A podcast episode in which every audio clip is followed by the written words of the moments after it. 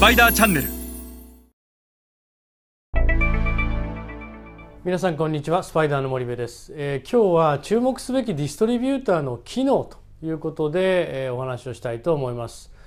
えー日本と違ってアジア新興国のディストリビューターの機能は、えー少し変わっています。でこのことを理解しないとせっかくマーケットシェアを上げようと思ったのになかなかマーケットシェアが上がらないと。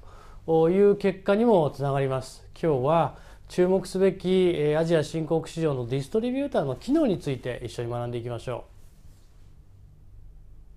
うまず最初に申し上げたいのは、えーまあ、アジア今回は ASEAN ということでお話をしたいと思いますが ASEAN のディストリビューターの機能は日本のディストリビューターとは若干異なるということです。えー主な、まあ、機能ですが例えば日本の消費財メーカーが現地に、法人がなかった場合、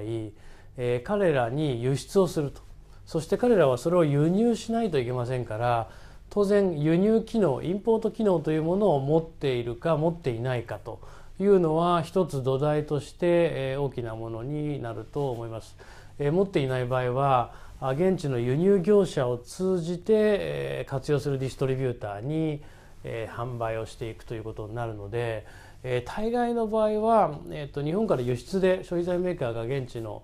えービジネスを行う場合は輸入機能を持っているディストリビューターと取引必要する必要があると。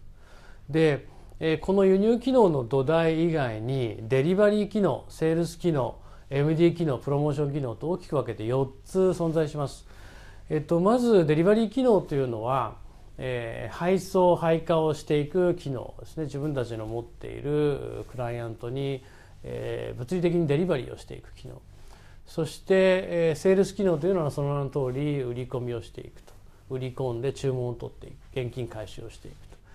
そして、えー MD マーチャンダイジングの機能と、えープロモーション機能。プロモーション機能というのはどちらかというと ATL というよりかは BTL の機能を持っていると。まあ、プロモーション企画実施が、まあ、BTL に限ってできるという、まあ、そういう機能ですね。で私が特に注目したいのは、えー、と現地に法人があって原稿が自分たちの原稿がディストリビューターを使って現地の,、まあ、あの TT なり MT なり配下を進めていくっていうんであればこのまあ輸入機能はいらないと。ただ日本から輸出をしていくと。こういう場合であれば原稿がないという場合はまず輸入機能を持っているか持っていないかというのは大前提重要になると。でその後必要なことは、まあ、MD の機能とかプロモーションの機能っていうのは、まあ、あの重要なんですけどちょっと一旦置いといてまず考えなきゃいけないのはこのデリバリーとセールスの機能なんですよね。で日本の常識で言うと、えーセールスの機能がないディストリビューターなんてありえないと。基本的にはセールスをするのがディストリビューターですからありえないと。そういう感覚を持っていると思います。ただ、えー、ASEAN ではデリバリーしかない機能を持っていないディストリビューターも多く存在します。例えばベトナムなんかは顕著で、えーセールス機能とデリバリー機能がパーンと分かれちゃってる。そうすると小さいとこなんかほとんどデリバリーしかしてない。自分の管轄エリアの既存顧客にひたすらデリバリーをする。それって日本でいうと大和とか佐川の話。でもそれをディストリビューターというふうに、えー彼らは認識をしているし、えーみんなもディストリビューターとして使っていると。で一方でセールス機能を持っているディストリビューターの,、まあ、あの大手どころってベトナムとかだと40社ぐらいしかない4 5 0社ぐらいしかないわけですよね。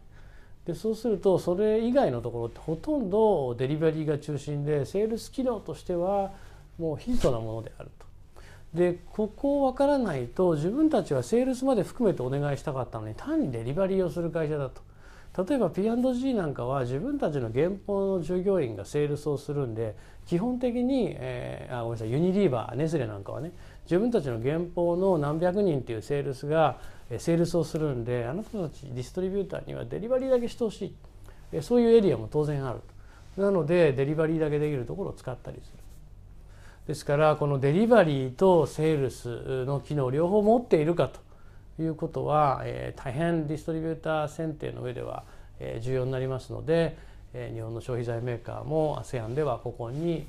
特に着目をする必要があります。それでは皆さんまた次回お会いいたしましょう。